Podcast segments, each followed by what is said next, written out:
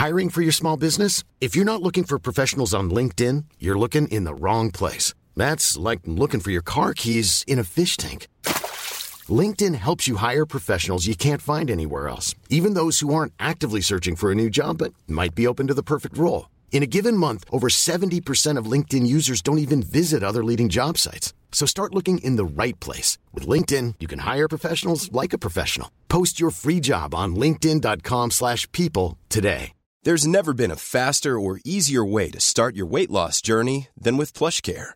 PlushCare accepts most insurance plans and gives you online access to board-certified physicians who can prescribe FDA-approved weight loss medications like Wegovy and Zepbound for those who qualify. Take charge of your health and speak with a board-certified physician about a weight loss plan that's right for you. Get started today at plushcare.com slash weight loss. That's plushcare.com slash weight loss. plushcare.com slash weight loss.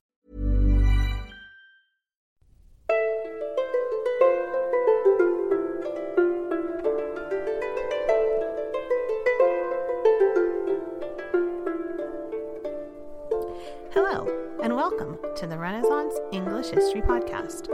I'm your host, Heather Teysko.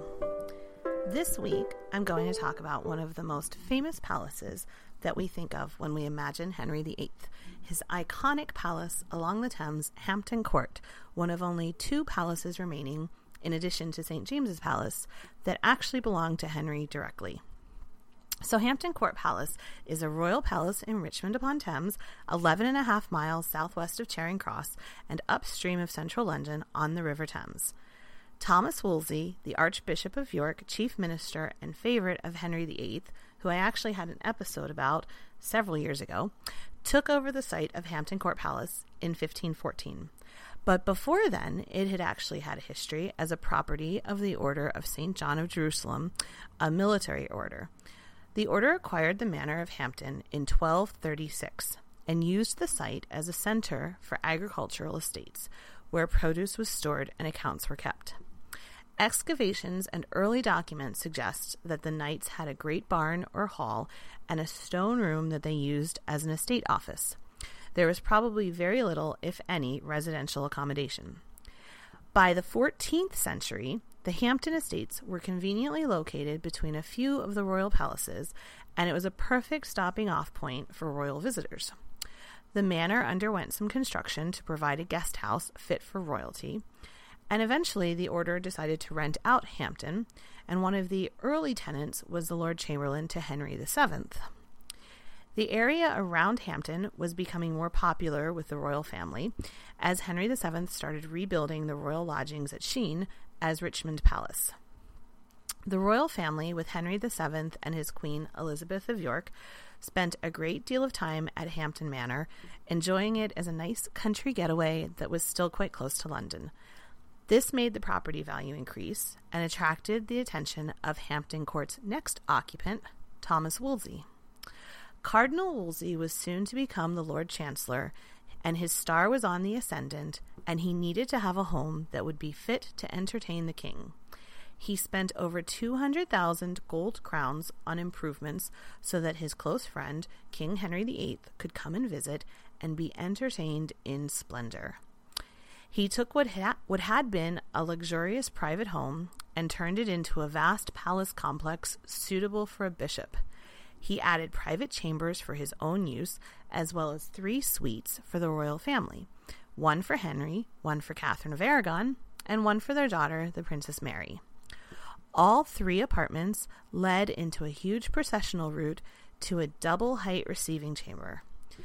Henry visited and stayed in the apartments immediately after they were completed in 1525.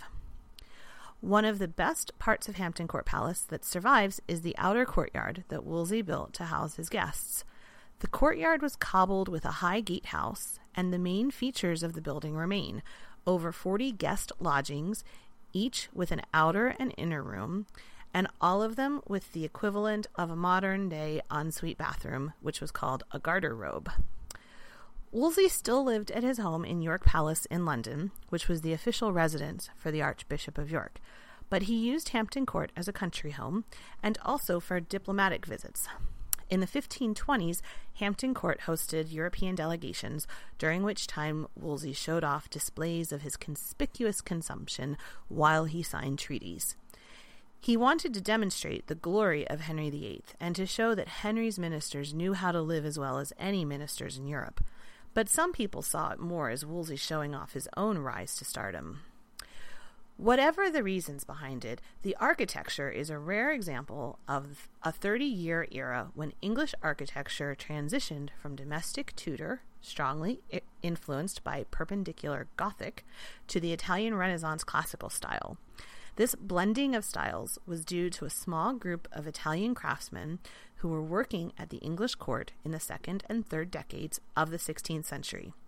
They specialized in adding Renaissance ornamentation to otherwise straightforward Gothic Tudor buildings. It was one of these, Giovanni da Maiano, who was responsible for the set of eight relief busts of Roman emperors which were set into the Tudor brickwork at Hampton Court. John Skelton, a poet and tutor to Henry VIII, wrote this poem Why come you not to court? To which court? To the King's Court? or to Hampton Court? Nay, to the King's Court. The King's Court should have the excellence, but Hampton Court hath the preeminence.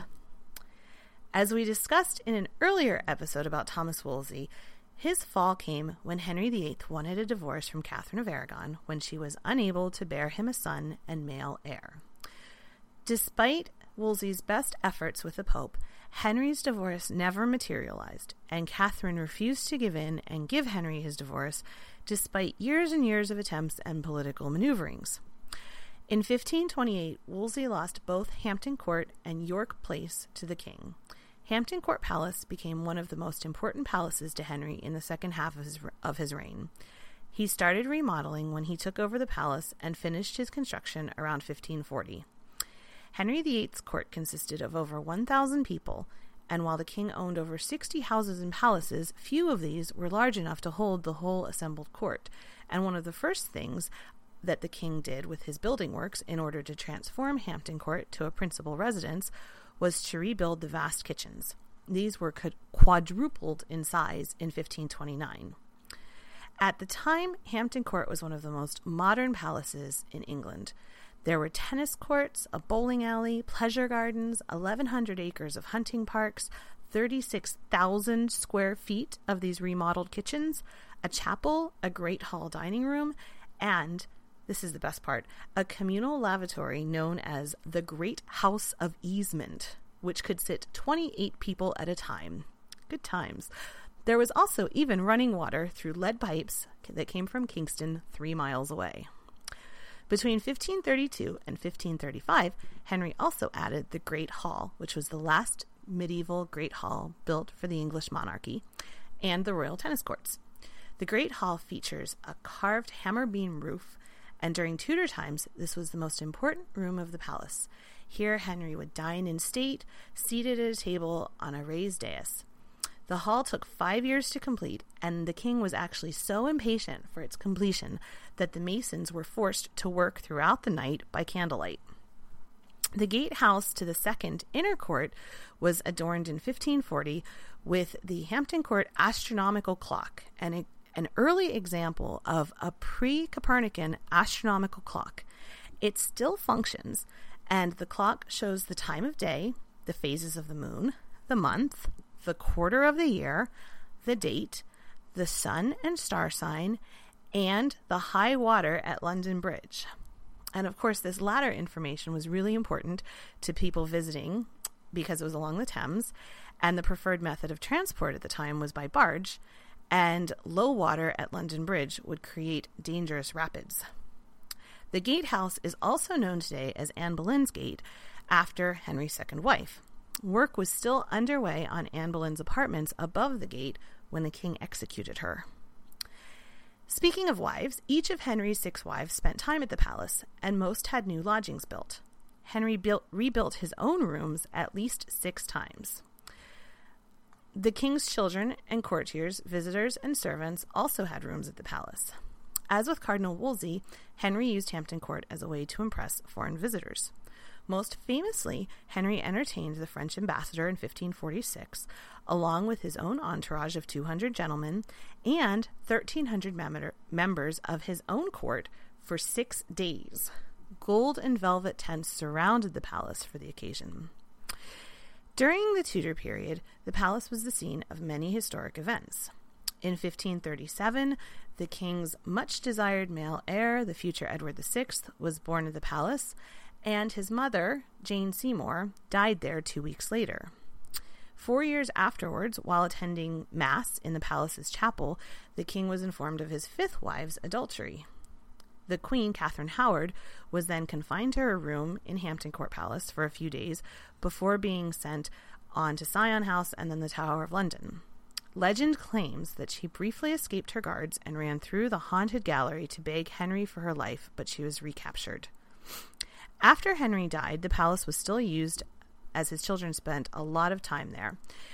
Edward had actually been christened in the Chapel Royal in 1537, and Mary spent her honeymoon at Hampton Court in 1554. Each of his children used Hampton Court as a country retreat away from central London and the royal palaces there, like Whitehall or St. James's. Neither Edward or Mary added much in the way of construction to Hampton Court or any of Henry's palaces. He had left over 60 houses in really good quality, and it took a great deal of effort to keep them all operating, much less add to them.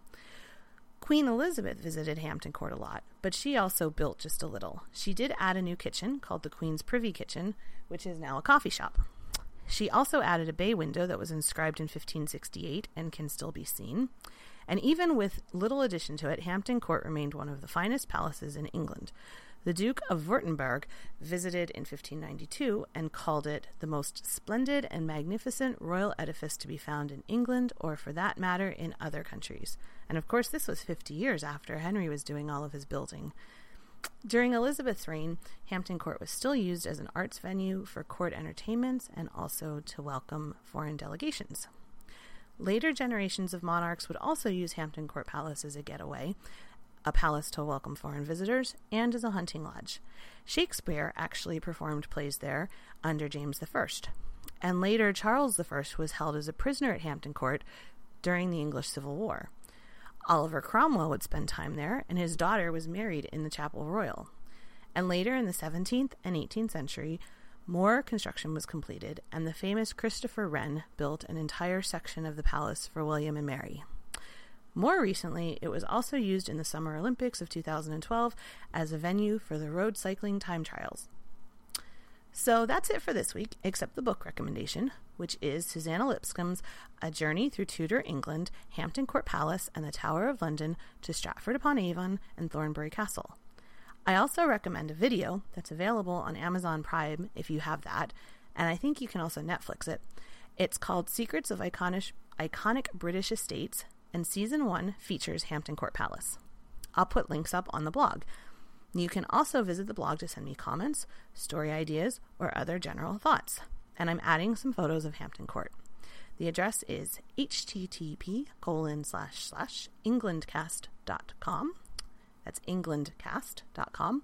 Or you can also find me on Facebook at facebook.com slash englandcast. Thanks so much for listening, and I'll be back next time with a history of some of the famous colleges and universities that were founded by the Tudors. Thanks for listening.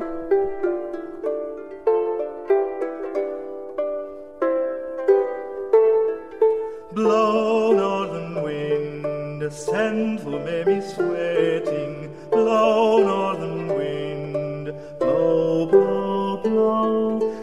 Ich hatte bord in Bauerbricht, dat soll is semlis und sieht, mens cool meiden of mich, feren freit of fonda, in all this world flesh one, a bird of blood and of bone, never yet in Ulster known, love so in London.